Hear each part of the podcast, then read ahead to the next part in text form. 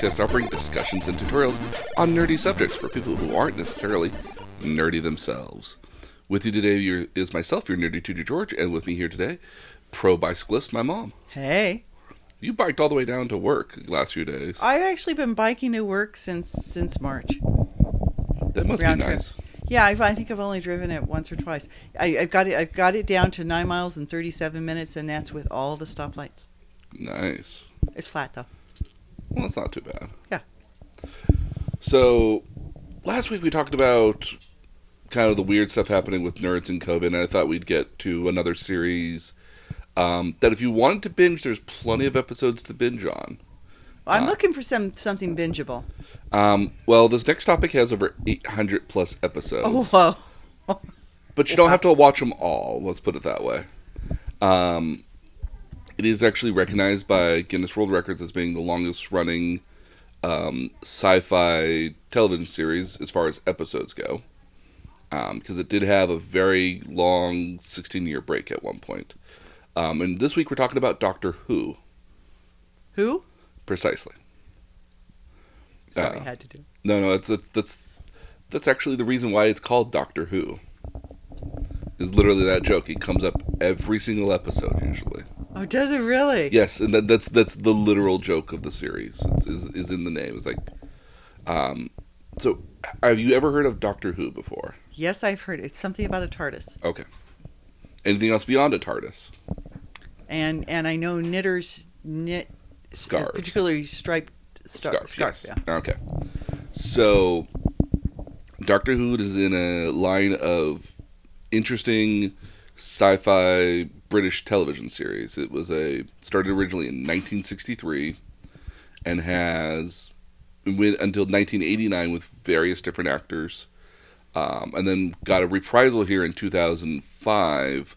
Um, and has since been going ongoing since then. It takes about a Oh, year. so it's still going. Yes, it takes a year off every so often, either um, when they change out doctors or when, um, or sometimes they want to shoot something else, like a movie or something. Um, but they generally tend to film it. Takes about eight months to film it, and then takes about another seven months to do, five to six months to do the CGI work for it. Um, and so the basic premise of Doctor Who is that there is this individual known as the Doctor who travels fra- through time and space in a device known as a TARDIS that and basically interacts with um, events that happen all around all around us, either from the past, the present, and certainly even the distant future, um, to ensure that either the events either um, happen accordingly or that weird stuff that shouldn't be there isn't there at the end of the day. So he's he's sort of sort of cleaning up. not intentionally actually so um it's uh, kind of like a monster of the week episode um where basically Oh, like Star Trek. Wait, very much like star trek or uh, power rangers in a lot of cases where Okay. um sometimes it's a recurring thing that comes by um or a recurring villain that happens uh, but generally it's always about either monsters or aliens typically um the doctor um yeah, so it's kind of it's this is kind of a hard show to explain because it deals with a lot of um, space and time. To which say that Okay, when we say space and time, are we saying it doesn't all happen on Earth? a majority of it does happen on Earth, but not all the time. Sometimes it happens in space stations or um, other planets in the future. Um, but generally, but ninety percent of it happens on Earth. It, but again, when in Earth though is the is the trick question. there. Okay, so so let me let me toss you a premise and see if this if I'm understanding this correctly. So if you were going to film an episode a year from now, hmm you could send Doctor Who hmm forward in time to get a vaccine and bring it back to 2020. You could, yes. Cool. I like that idea. You could go back in time and stop Hitler too. But you don't because you're preserving the timeline. The time continuum, Yeah. which everybody talks about. Yes. So there's Back to the Future, everybody. well, there's a couple different. So this is a good time to actually talk about time travel. There's two different prevailing theories of time travel. Um, so there's two different ideas of how time travel works at the end of the day. The first one being that um, is what I like to what I like to call the Back to the Future um, idea of time. Is that you go back into the future and you change anything, it changes it to a different future, and you may never have existed at that point at all. But that becomes an interesting notion because if you didn't exist to go back in time, how can you uh, avert it into I time? can tell you about Marty not being born. Yeah, Because- so so as an example, Marty goes back in time, and the entire plot of Back to the Future, which has its own collection of fans, hmm those DeLoreans are are pretty darn popular. Yeah, I bet Um, they they weren't when they were built. no, they weren't when they were built, but they are now. Um, you can actually still get a new DeLorean. oh, really? Yes, you can Complete actually with gull wings. we complete with the Gull Wings Wow. because the company that went out of business still had stock. Um, and so you can still go out and buy a brand new DeLorean with a modern engine and modern interiors. Wow. uh, but the same old aluminum shell body and everything. Still doable, Interesting. yes. Um, but again, I'll Um, my Prius. I like my Prius too. Yeah. Um, but again, the Back to the Future idea is that if you go back in time and change anything, it ch- it alters the it alters the future, and so. As an example, if you uh, the big plot point of uh, Back to the Future Two is that they bring a, the the sports almanac from the future back to the past and allows Biff to uh, basically make any bet he wants because he knows he's going to win it. Yeah. Um, and in the process of doing that, he becomes this Trump-esque sort of billionaire, um, and it's basically ruined the timeline of the present and specifically the future as well. Yeah. Um, and so, as a result, our favorite first responder is leaving right now. no, don't work. leave us. I was told we're hoping to get a donor tonight. Ooh, Oh, cool. nice. Apparently, we sometimes we just bring them, bring them straight to the operating room. Yeah. Yeah. No, no, no. I, I I'm aware of this because I was in a donor situation recently. Good okay. That'll be interesting. Good luck. Um, and so the notion is if you go back in time and change it, it changes the future at that point. This also also occurs fairly frequently in Star Trek as well, with the notion that if you go to the future for whatever reason, uh, or you go back to the past for whatever reason, it changes the events that could happen there. Well, and okay, so so and let me toss another couple movies to you, and and um, I'm I'm mentally referring back to the physicist. I I had listened to this um, series of lectures hmm by a female physicist who um, loves sci-fi, Yes. and she does this wonderful reconciliation of what you see in in various sci-fi um, Mhm. movies, television shows, and um, and actual science.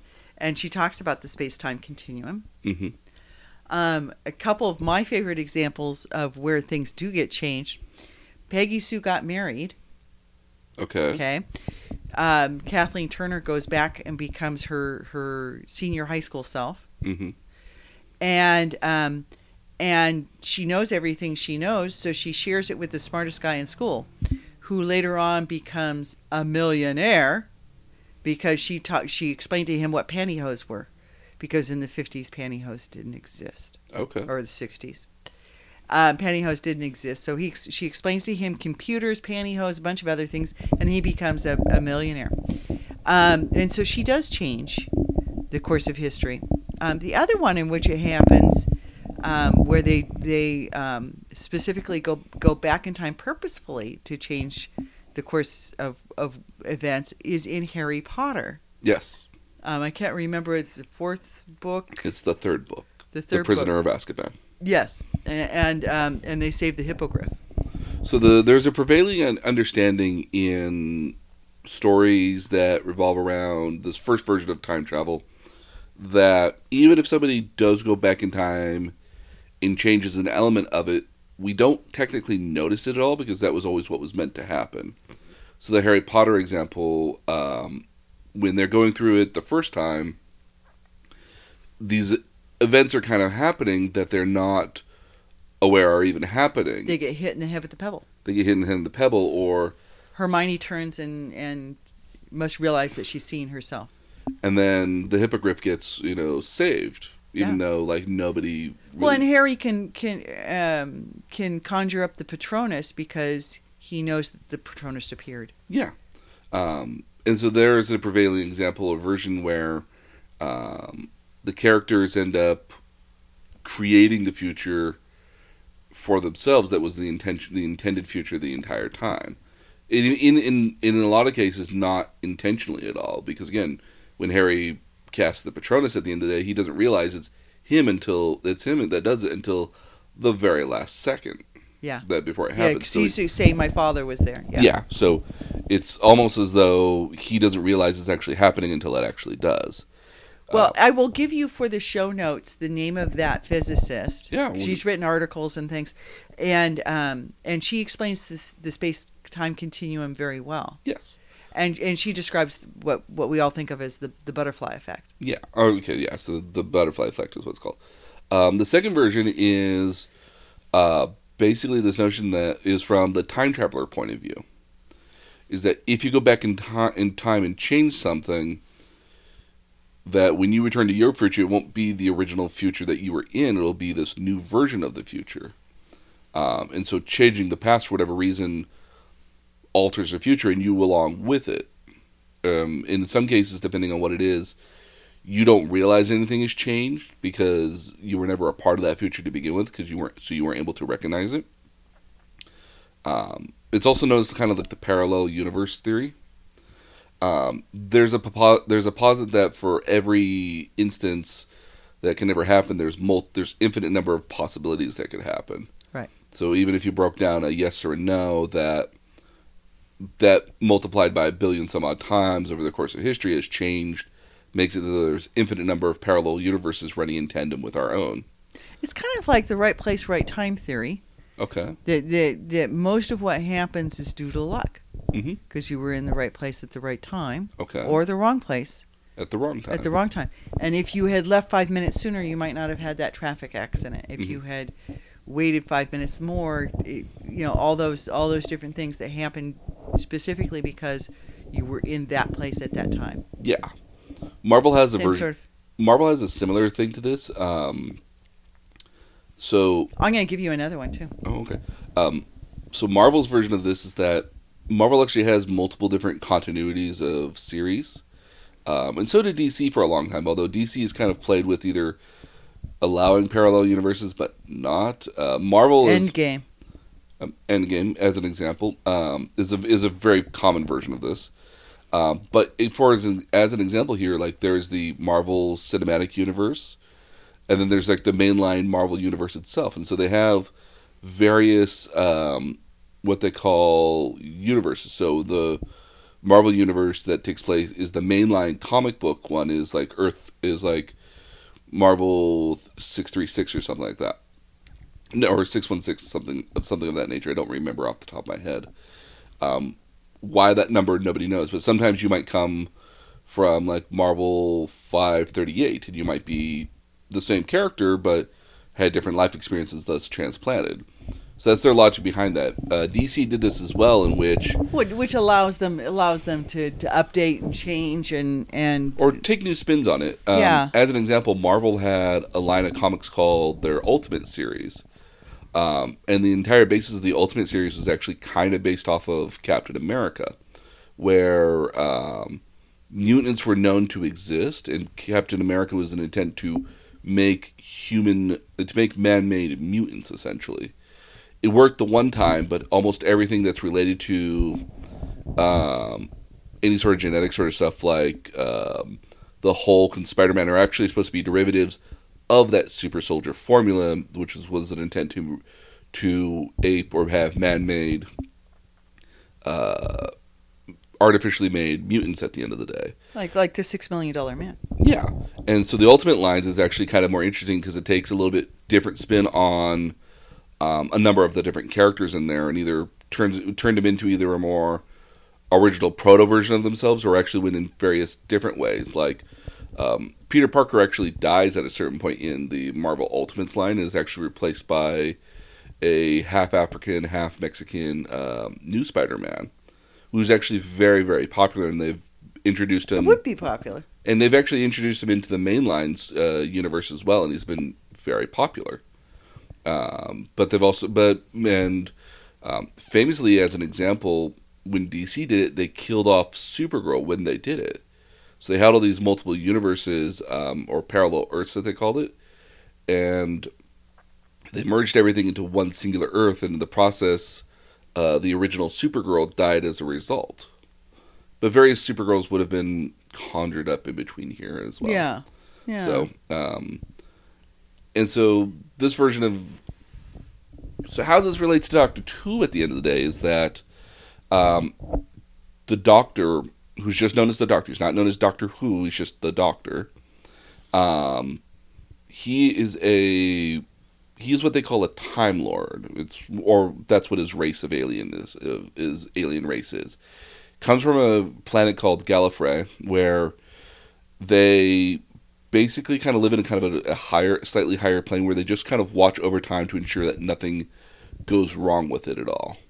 That certain events are meant to happen, and that there are rogue time lords or rogue individuals with time travel or the ability to travel in time that uh, occasionally disrupt time or they um, alter it in certain ways. There's um, a interesting kind of bad guy known as a weeping angel, which takes the form of stone gargoyles or stone uh, stone angel statues that you might see in like a cemetery. And as long as you're looking at them, they won't move. But the second you look away, they'll move and come closer to you. Their intention being is that when they grab you or when they touch you, they teleport you back in time to the point of your birth. And through this process, there's some sort of energy that happens for your potential or your potential energy that they, they that they feed off of. So you get to lead a nice normal life, but instead of being born in so as an example, instead of being born in 19 instead of um, continuing to live through the 2000s, you get taken back to like the 1980s. Um, and so there's a number of these weird alien sort of creatures that the Time Lords are supposed to keep an eye out for and uh, stop whenever possible. Um, the Doctor, as a, as an example, though, was a part of uh, was a Time Lord, but decided he didn't really want to do that, but he actually wanted to see the actual events instead of just stopping the the occurrences of them. So he actually stole a TARDIS and was able to take it and just started traveling around the universe. So I've thrown a bunch of weird terms at you already. Yeah. Um, so let me let me. So so is so let me. I'm very simplistic. Okay. The TARDIS is a British phone booth. Not intentionally. So so let me explain the TARDIS real quickly. The TARDIS is the spaceship in which the Doctor travels in. What's interesting about the TARDIS is that its design as a police phone box was back from in the 1960s, in which they would have been all over the place. The time, uh, the police Right. box being, being the phone booth, so that the police officers could radio, could call and, and report stuff. Essentially, Right. um, it's been since com- understood that the TARDIS itself has what they call a chameleon chip built into it, which is designed to change the appearance of it wherever it goes So it could blend into its environment. so it could Okay. blend into your environment. So like if you went back to um, if you went back to the Wild West, it might appear as like an outhouse. that makes sense. Or if you went back to ancient Rome, it might just appear as a pillar or something. So if you were gonna gonna uh, come back today, it might be a porta potty. It could be a porta potty. It could, you know, if, if, if this was still like the 80s and 90s, it might have actually been an actual phone booth, maybe. Yeah. Um, but what's interesting about the TARDIS on in and of itself is that while it's a time traveling machine, the inside is actually much much larger. It's actually more of the size of a um, somewhat infinite house, where it has this main sort of um, pilot's room, which is usually this circular sort of room with a center with a round center console in So it. he can live in it while he's there, like an RV. pretty much because it's got infinite number of rooms because it just keeps going on. It's got closets for days because the doctor because the doctor is known to um, have a wardrobe concern as well as his fellow companions that travel with him. Um, it's also got kitchens, bedrooms, showers. It's got a theater in it at some point. Uh, a library full of other objects and materials that the doctor has like kept. a really cool RV. It's a tiny house. Uh, well, no, it's it's it goes on infinitely. Quite large. Okay. It's probably like a tiny mansion, probably. There we go. Um, and the TARDIS itself is actually depicted, depending on its depiction, is actually somewhat alive. Um, and so much the fact that it recognizes who the Doctor is, it doesn't like to work for anybody but the Doctor typically. Um, and sometimes it won't work when it recognizes that something either needs to be learned or done in this particular era. Um, on some occasions, when the Doctor has lost, um, his precious tool, the sonic screwdriver, it's actually replacing and giving him a brand new one. Um, now, to speak real quickly about the sonic screwdriver, um, imagine if you had a, a very, very elaborate robotic looking pen that just did everything for you.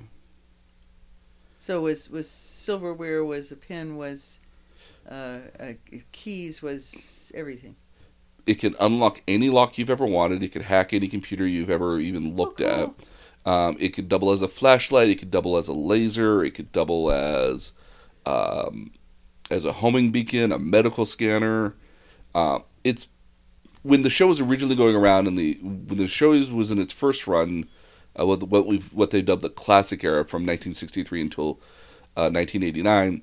It showed up occasionally, and the writers tried to use it sparingly because they worried that it would get the Doctor out of any situation that, that they want. Well, we'll jump to the revi- jump to the more current versions, and they use it all the time for everything. Very. It is, cool. it, although So it- so rather than being sort of a rescue device, now it's just a, a prop. it's a prop that does just about anything you might need. It can Okay. fix timeways, it can seal doors, it can unlock things. You do have to have it on your hand, and you actually have to be pointing it or or pushing it in a particular direction. And depending on the doctor, the doctor always appears to have an issue using it. He's never quite adept at properly using it. Well, does it intuit what you need? He has again. That's why he just has to fiddle with it a little bit sometimes. Okay. So sometimes he has to put it right up So it's against an ongoing gag. Yeah, so sometimes he has to put it up against the lock and he has to kind of like push it a couple times, take it back. It's like, oh, this, is- and then put it again. It's oh, okay, there we go, Okay. and it'll work. It's not perfect, but it's a it's a it's good enough tool as possible. Um, another thing the doctor that you might know about the doctor is that the doctor has um, rather elaborate wardrobes. And to much suffice it to say is that um, do you remember Scooby Doo? Yes. Okay. Remember how Fred, Velma, uh, Daphne, and all of them just wore the same exact thing the entire Every time? day. Every day. Except if you look at at uh, Shaggy's belt buckles, they are different underneath his shirt. Okay. He's got several different ones. So, on outside of like a special occurrence where like it's a Halloween episode or or something like that, they don't Yeah. change clothing at all. Daphne's wearing a purple dress. Daphne's always wearing a purple, purple dress. Velma's, Velma's always, got a turtleneck. uh, Fred's always got that ascot. Yeah, white shirt, white sweater, V-neck. Shaggy's always got that green T-shirt. Yep. Yeah. So the Doctor's very much the same way. So he practically wears the same thing all the time. Little minor changes, like maybe the bow tie is blue instead of red this day, but very very minor changes throughout throughout the wardrobe. Um, as an example, there is a scarf that was both that was depending on who you ask and what version it is. The I want to say the fourth Doctor and the seventh Doctor wore these very long scarves that are very popular. Yes, and this is what knitters make. There are patterns for them. Mm-hmm. Well, the original reason that these these uh, scarves are unnecessarily long Uh huh. is because the woman that was told, "Oh, you need to make a scarf with these balls of yarn," and she didn't realize that she didn't have to use all the balls of yarn. Okay. And so when when they got back to her, because they, they told her, "Well, you got like two days to make this scarf." Yeah. Which And- is which is actually I knit a, a pretty quick time to do that in. Yeah, and so um, when she got done, she turned it in, and it was this giant, like twelve foot long scarf. And to the testament, the actor who was playing the, the doctor at the time was like, "Yes." Yeah. Um, some of That explains why it's a thing because I've never understood. It's not particularly intricate. no, it, it's just various multi-striped colors. Yeah. It's not, and it's not particularly unique looking on any particular level beyond just its length. People make it, but but I mean they they they make it in the exact colors and and Mhm. stripes. Yeah, It's a thing. we we nerds love to be accurate as possible to our shows. Yeah. Um, uh, other doctors have worn different stuff throughout the years. Um, the third Doctor wore a very kind of um, elaborate, sort of almost French sort of looking outfit from like the Renaissance a little bit. Um, typically, the Doctor wears a suit. Typically, either like slacks, dress shirts, maybe but but is it a suit appropriate to the time he's in? Not necessarily. So that's the other key thing here is that the suit that the doctor's clothing, whatever he's wearing, looks period appropriate for wherever he is. Okay. So if he's in the Wild West, he looks like he's in full. He looks like he's from the Wild West, Okay. even though he could be wearing jeans, a, a, a t-shirt, and a leather jacket. But that, but whatever he's wearing always looks, always looks looks look, to, for the audience. It looks the exact same. For the people in that particular time period, it looks authentic to the time period. Okay. If that makes sense. So Yep. the audi- the audience would continue to see the Doctor in a bow tie, slacks, and jacket, even though he should be in 12th century France. So so he appears he appears the way that the person viewing him expects to see him. Yes. Okay. Got it. Um, so different characters, different doctors have had different signature sort of elements. So as an example, um, in more recent incarnations, because those are the ones I know best, the Ninth Doctor always wore this long leather jacket. Uh, the Tenth Doctor always wore uh, sneakers or trainer shoes, um, but also had this very kind of long, billowing um, trench coat that he always wore with lots of pockets on it. Uh, this is David Tennant, who is probably very well known for other stuff. yeah. Um, we get to uh, the Eleventh Doctor, which was Matt Smith, um, who's actually been in a lot more stuff since leaving the role. Um, he was um, he's been all sorts of different roles since this.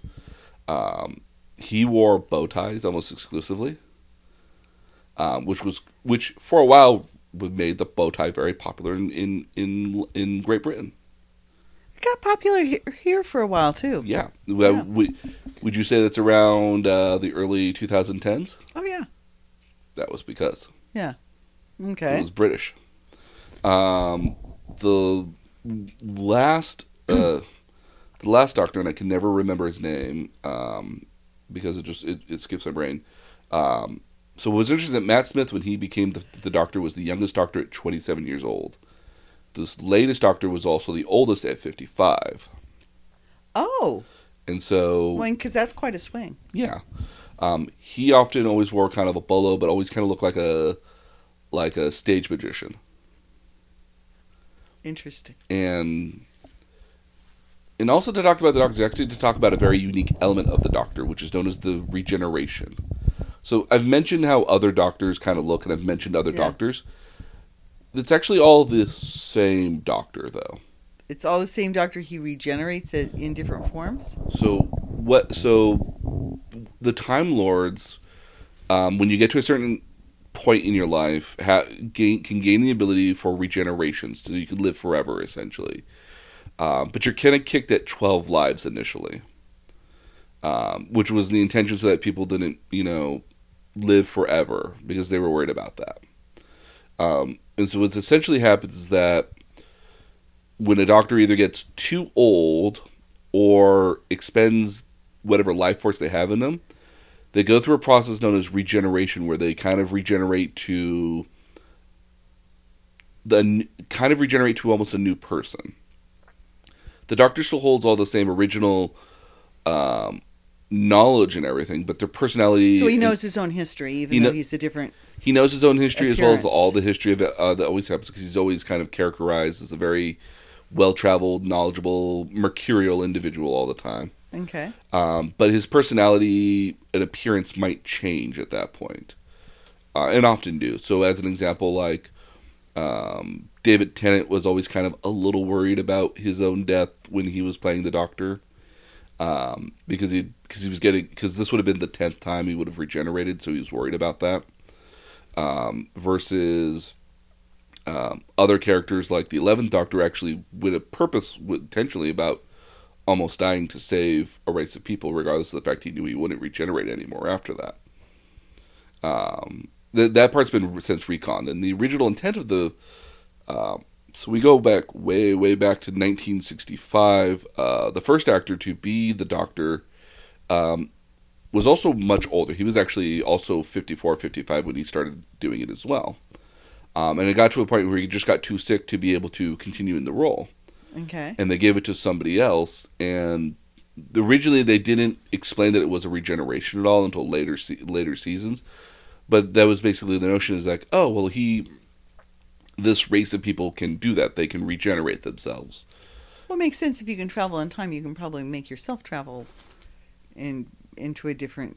And and again, I mean, like this character itself is probably thousands of years old by this point, or hundreds of years old, depending on lifespans. Like the ancient one. Yeah. Um, but they just don't. But again, like they transform into what appears to be a new person. This, this is just their way of just replacing the actor when the actor decides that they either don't want to continue with the role or that they are, um, or they're, or it's time to pass it on to a new person. Yeah. Um, and typically, the role has always been played by British white male British actors. Um, a recurring thing whenever the transformation, uh, the regeneration process happens, is that they always kind of check the color of their hair. They're never a ginger or a redhead, either brown or blonde, black, but never a ginger. They're always kind of curious about that.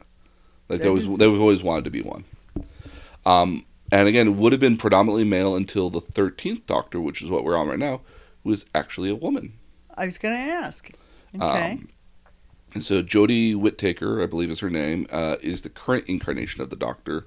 Um, they've actually considered actually having a female Doctor as early as the eleventh Doctor beforehand, but um, didn't pull the trigger until this last year in 2019 or 2018. How, Excuse me. do, you know, you don't you don't religiously watch. I wonder how it's changed.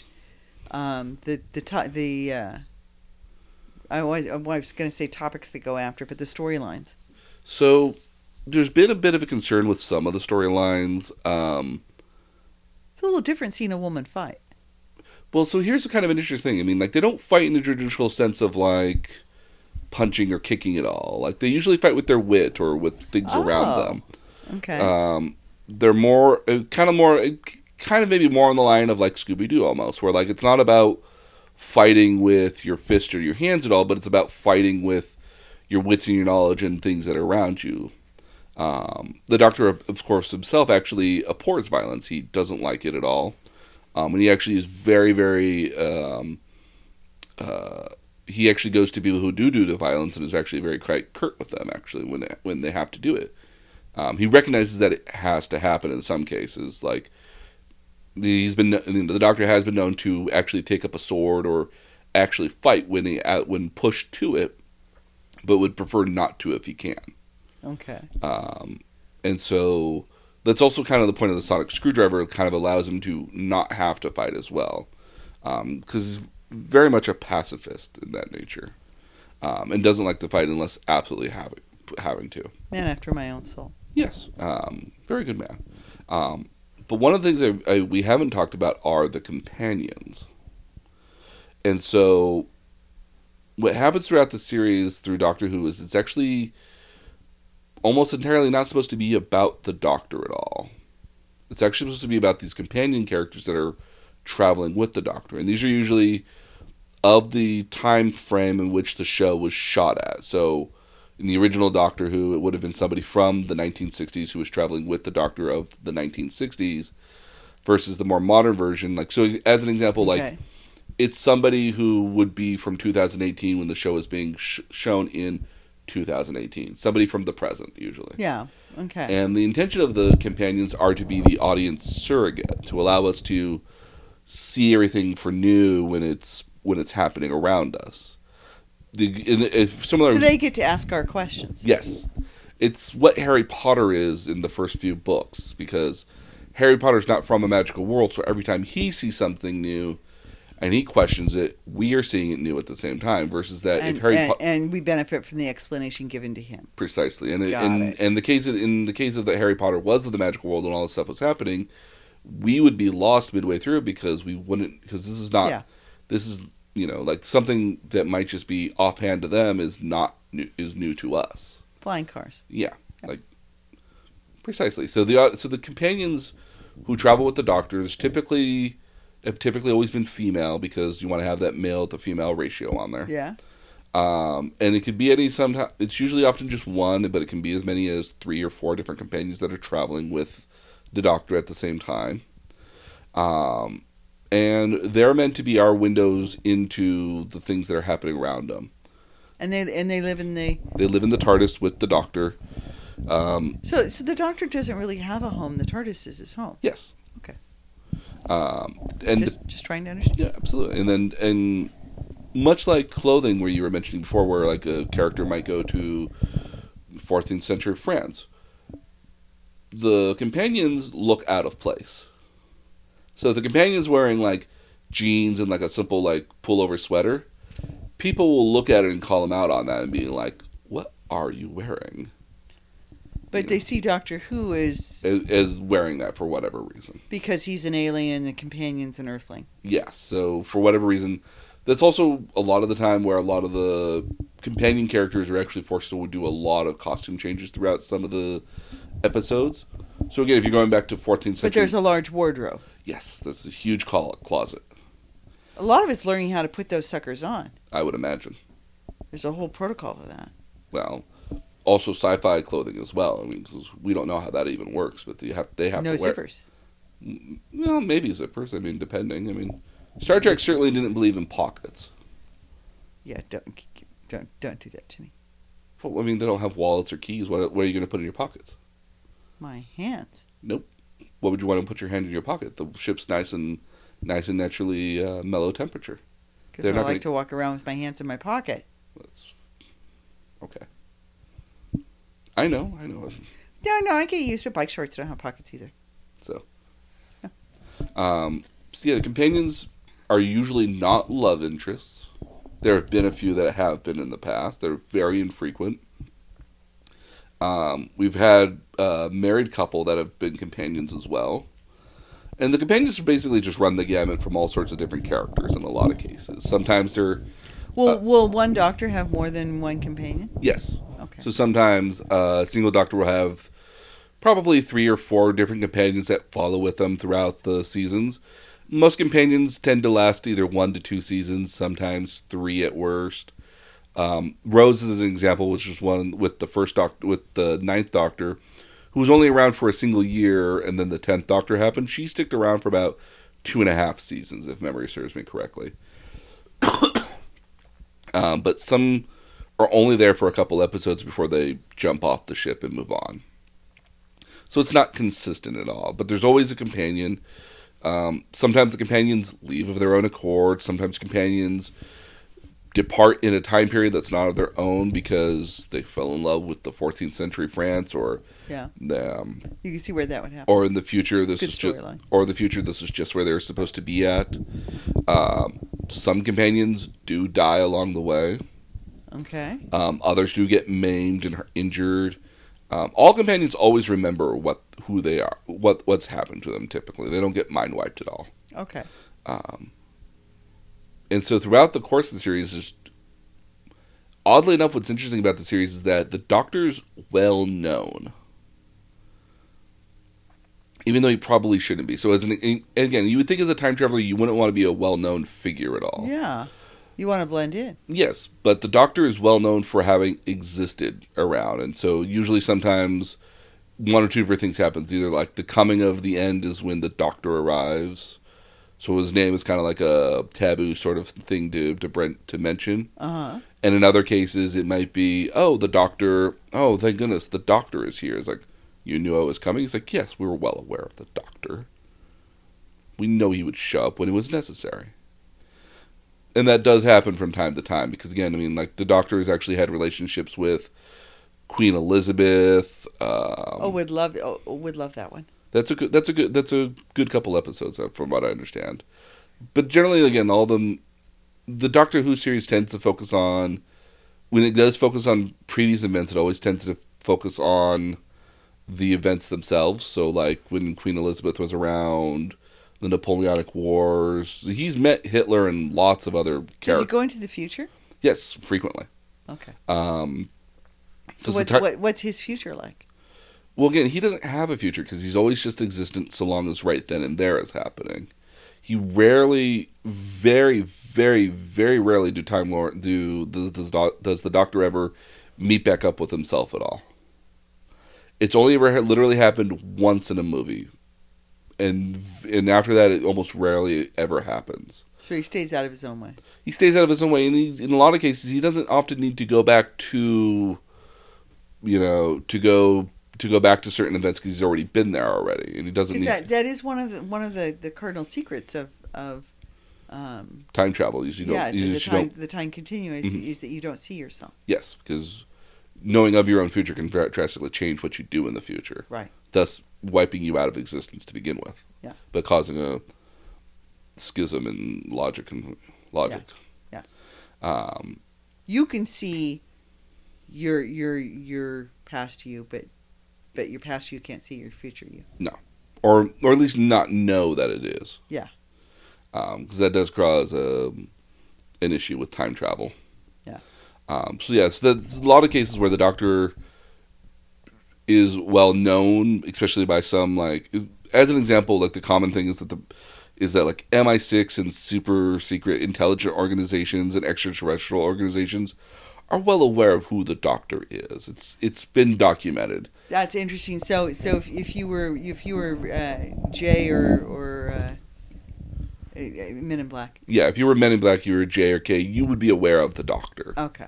Um, in some cases, like the president or the prime minister might be well aware of who the doctor is because it's one of those things you get briefed on on like day two of you know like welcome mr president here's the stuff nobody's ever told you that you're not allowed to mention to anybody else Here's who really uh, shot John F. John F. Kennedy. here's the button on the desk Yeah. that does here's the button on the desk that gets you a diet coke the one on the left is launching nuclear nuclear stuff Yeah. don't get them mixed up Yeah. oh and there's this weird guy that occasionally comes around known as the doctor doctor who no no just just the doctor Just the doc.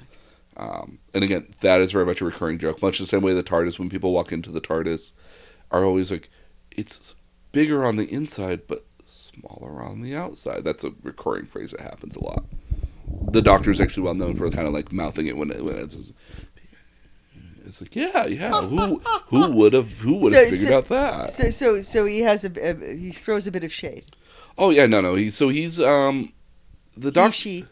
He or she, and uh, again, I've been I've been avoiding mentioning gender if, if I can because Yeah. the, because there is the doctor is usually kind of portrayed as this whimsical, curious individual that likes going throughout history and seeing the events happen. He's well aware of all the major players in history, but maybe not the little people in history, like who was like the third servant from the left for Queen Elizabeth or something. Right. He won't know who that person is, Right. But he'll definitely know like Queen Elizabeth, Napoleon, Her courtiers. yeah, Yeah. the the major players. Yeah. Like he's he's met Vincent Van Gogh and you know shown him stuff. Oh, very Uh, cool. There's actually I have an episode with that for you. Oh, that would be wonderful. Um, and so like the Doctor's always kind of presented as this character that's very mercurial and disarming when you first see him. He's very wise, very knowledgeable about things that are kind of happening. Almost a little more jovial about it than anything else. It's like, yep, that's the Castle of London. That's the Castle of London. That's it right there. Yeah, cool, isn't it? Walking right along. Because again, he's aware of it and he's seen it and he's sometimes even been there before. But the companion's just like, that's Francis Ford Coppola. Yeah, that's Francis Ford Coppola right there. Wow. Yeah, no, he's a cool guy. Come on. Um, but on. but what's interesting about it is the character's always always been played, and especially as of late, of having this kind of like dark side to him, where his rage can get the better of him. Okay, now you mentioned earlier he was mercurial. Is that what you were referring to? Yes, Okay. that he that he appears that he appears one way, but is actually kind of very feel like it feels like he's guilty of something at the end of the day. And it, as a long story short, he thinks that he's the guy that caused the destruction of his homeworld. His homeworld does get blown up and destroyed, and he's the last known Time Lord that he's aware of. But there might be other Time Lords out there in the universe that he has, just hasn't run into. Possibly, but again, he, as far as he knows, and he's been traveling throughout time to try to find another Time Lord. Okay. he's the only he's the last of his of his kind to begin with. So he feels very guilty about that, and so he kind of holds. So he has survivor skill. Yeah, he has survivor guilt to a certain extent. Although he plays it off as not having that. And different actors have played this up in different ways. David Tennant did a great job of kind of hiding this level of um, concern about the future and kind of the stuff that happens. He's very cautious when he does stuff sometimes. Now, can he go back to his world and, and, and go back to a time before it was blown up? No, because the way the Time Lords work is they're not on our same plane of existence, as it were. They kind of exist in a slightly higher plane of existence, um, where the laws of time don't work the same way. Where their time time is consistent, is always moving from one, two, three, four, five, and six. Always does, and regardless of whether you travel back to like negative ten or two thousand twenty or back and forth, their timeline is consistent and always and keeps moving forward. So it never. So if it's gone, it's gone. It's not. You can't go back. So it's not destructive. you can't time travel back at all in, in into into a point in which it exists. So okay, so I, I think the movie was Inception. There was a movie out not too long ago with Amy Adams, hmm in which she's a linguist who can speak to these aliens. It's not Inception, um, but there's a yeah. I know which one. It I want to say it's called Contact or something Might of that contact. Okay, something of that and nature. and and the gift they give her, the gift they want to give the world, hmm is the ability to see time differently, Yes. and she receives the gift. And time is no longer linear. Mm-hmm. Yeah, it's kind of kind of like that where time for a for, for a time lord with the so long as they have the TARDIS with them, if they don't have a TARDIS, they can't go anywhere. And that Uh-huh. that does happen where he somehow doesn't have access to the TARDIS for periods of time, Wow. or Okay. some or in some cases like he gets transported off the place that originally had the TARDIS, and he has to get back to the TARDIS. Okay. which does which has happened before. Um, but so much as that, like he can travel in and around regular time, Gallifrey in his original homeworld exists on a separate plane that doesn't allow you to move back and forth in time around it Okay. without certain conditions being met, which he doesn't know of initially. There, Okay. th there's a movie that where they rebuild the planet and return it in a certain way. Okay. Um, so we've talked about the Doctor and his companions, but what we haven't talked about are the bad guys. Okay. And there are too many recurring bad guys, uh, too many bad guys to mention.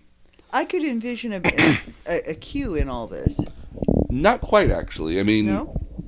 there's not a Q necessarily because the in a lot of cases, like the Doctor is the Q. Oh. Um, oh, that's an interesting thesis. Yeah, cause, I mean, because again, he knows everything that's going to happen. He can do just about anything, and he can be just about anywhere. But he's not as omnipotent and powerful as a Q. Okay. Definitely omniscient to the extent that he knows all this stuff, Stuff. Yeah. the- but doesn't actually have the the same kind of tangential powers. Okay. But I don't think anybody really wants to replace Q. He's such a great actor. Oh, he's perfectly played. Oh, it's, it's amazing. Um, so some of the characters, some of the recurring villains. Now again, a lot of a lot of uh, Doctor Who revolves around monsters of the week, and they can change every all the time. Um, there's quite a few recurring bad guys that do happen, but sometimes they may not. But again, sometimes they're from. A lot of these are from back from the 19 the first run of the show Uh huh. and either come up sporadically later on, or some are more frequent follow ups, frequently happening. Um, the one that probably comes up the most are known as Daleks. D A L E K, Dalek. Okay. They're space Nazis, which which is what they were designed as. Um, okay. They're technically these octopus-like creatures that live in these armored shell carriers that kind of look like salt and pepper shakers with plungers sticking out of them. Um, you'll you'll you'll you'll know it when you see it. They're Okay. Um, they were a very popular design and um, and they're frequent bad guys of Doctor Who. They're actually the ones that destroyed the planet of Gallifrey when they learned when they discovered it, the ability to do time travel and were able to actually get to the Time Lords because the Doctor's been fighting them on and off for eons at this point Yeah. um, whether as a we're in some cases where he's destroyed their particular race and a few exist still, or in some cases there's pockets of them that still fully exist and they've they've they've had variations on them since, but they've always kind of been portrayed as space Nazis because whenever you see them, they have a very distinct sort of exterminate exterminate sort of way they speak. Much So they're mechanical. Very well. Again, their bodies are all mechanical, but the inside is these octopus-like creatures. Right. Yeah. Um, the second ones are uh, known as the Cybermen. Now, Cybermen are uh, cyborgs, um, not, I guess, not unlike the Borg, if you remember Star Trek at all. Seven of nine. Seven oh nine, yeah. Borgs are basically um, robotic humans that literally take over other species and take their technology and adapt it into their own. They will avoid they will avoid species that don't offer any that don't have any sort of Nothing to donate. they either have nothing to donate or they're not a risk or concern at all. So like like if the Borg were to pass by us here, they'd see it. They they wouldn't see us as a threat at all. They Because we're not advanced enough. and they wouldn't see our technology as of needing interest to their uh, collective at all. Uh, Cybermen are just exclusively humanoid usually, and what they do is they transform other. They take whole humans and basically add metal parts to them until they become full uh, robots at that point or cy- cyborgs.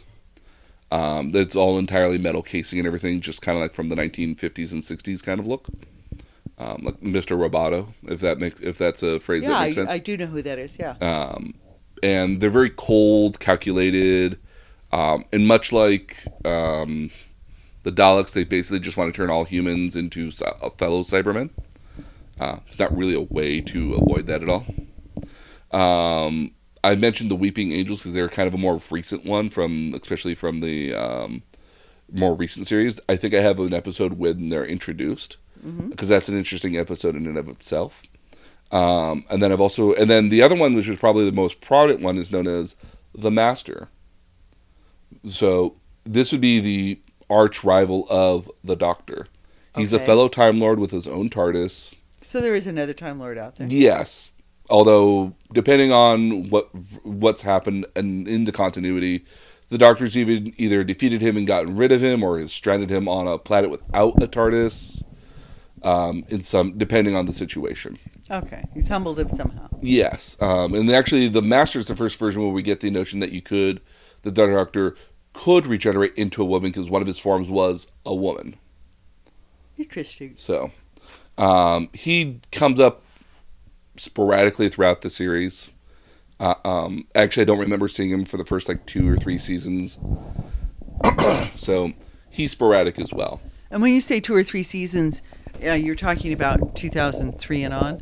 So from 2005, Oh, um, 2005. Sorry. So the original series they called them seasons, um, but by the time we get to 2005 and after that they call them series. I don't know why, but I guess series just sounds better in British. Okay. Um, and so, um, different series have portrayed different characters up or lower, and so sometimes it always depends on the Doctor, what's happening, and what's gone on. In those And, and who the Doctor is.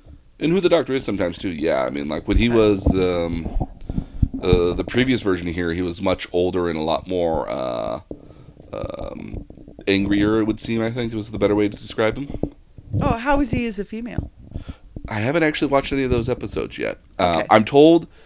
Again, it's a kind of an interesting turning point for the series um, to have a woman as leads as the lead because there's always going to be somebody out there that doesn't like a woman taking over a male uh, a male's role for whatever reason, um, and they're always going to be far more critical of the character of the person portraying it than other people would. Yeah. Um, I haven't.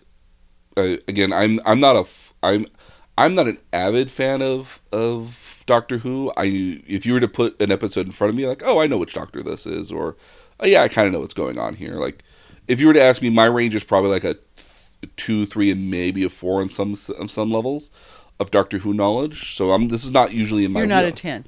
No, I'm not a 10 or I'm not even in a 7, 8, or 9 because I think sometimes 9s and 10s are unhealthy. I get that. Um, I try to always be in around a 5, 6, and maybe a 7. Yeah. At worst, I'll go, I'll try to get up to an 8 level. Um, but in this case, Doctor Who is not actually something that's usually in my wheelhouse at all. always been aware of it and always been a fan of elements of it, but it's just not one of those things where, um, because It's not your must must see TV. Usually not, and it it very well could be because the episodes lay themselves out in forty five minute sort of chunks with a commercial break in there. Usually, um, they range in sci-fi elements, and so I think that's part of my thing is that like I want a consistent sci-fi. Yeah. As where these can travel, one week you might be in the Wild West, the next week you'll be in the far flung future dealing with some sort of alien threat. The next week you might be back in the present, then you might go back to the future, and then back So it jumps to around quite a bit. yeah, and so it's great for sh- for the writers because they get to play with all sorts of different themes and ideas constantly. Um, I think actually of the episodes I gave for you this this week to watch, one of them is called which deals with Rosa Parks. Oh, perfect. So I saw that and I was like, oh, that That's says a hero. Yeah. yeah, and that's a great episode, and that's apparently one of the top ten episodes right now. So it was like, Okay. yes, we'll definitely watch that. Yeah. Um, most of the episodes I have right now are what various web sources say are the good episodes. Okay. Um, and I have tried to grab a little bit of every current Doctor. There's some of the episodes that they say are like within the top 20 are old, are very much older sh- uh, seasons of the Doctor. But everything is the more recent revival, 2005 and plus. Okay. Um, and so I tried to grab a little bit of everything of all the Doctors. So you can get kind of a different impression of the different Doctors. I'm curious to see how it transitions to being a woman. I am kind of too. I mean, I'm again. What's kind of nice about the Doctors, you kind of always know that the Doctor's always portrayed as kind of the same person, just with different personality ticks or different sort of different barometers, turn either turned up or turned down Yeah. in some cases. Um, but I'm interested to kind of see what this female Doctor is kind of all about as well, because I think it's kind of an interesting turning point. Yeah. Um, I also imagine that it actually, depending on the way it's portrayed, will actually not seem weird at all. Um, that the change in gender will be a one episode thing and then never come up ever again. Yeah, it's an interesting it's an interesting way to keep it going because I mean you have characters that that change all the time. You have how many bonds now? We're up to six or seven. And there's not really a logic behind. Nobody's ever had a logical explanation of what Bond is. I've, I've always thought of, I've always thought of Bond as being a title that you receive. Yeah.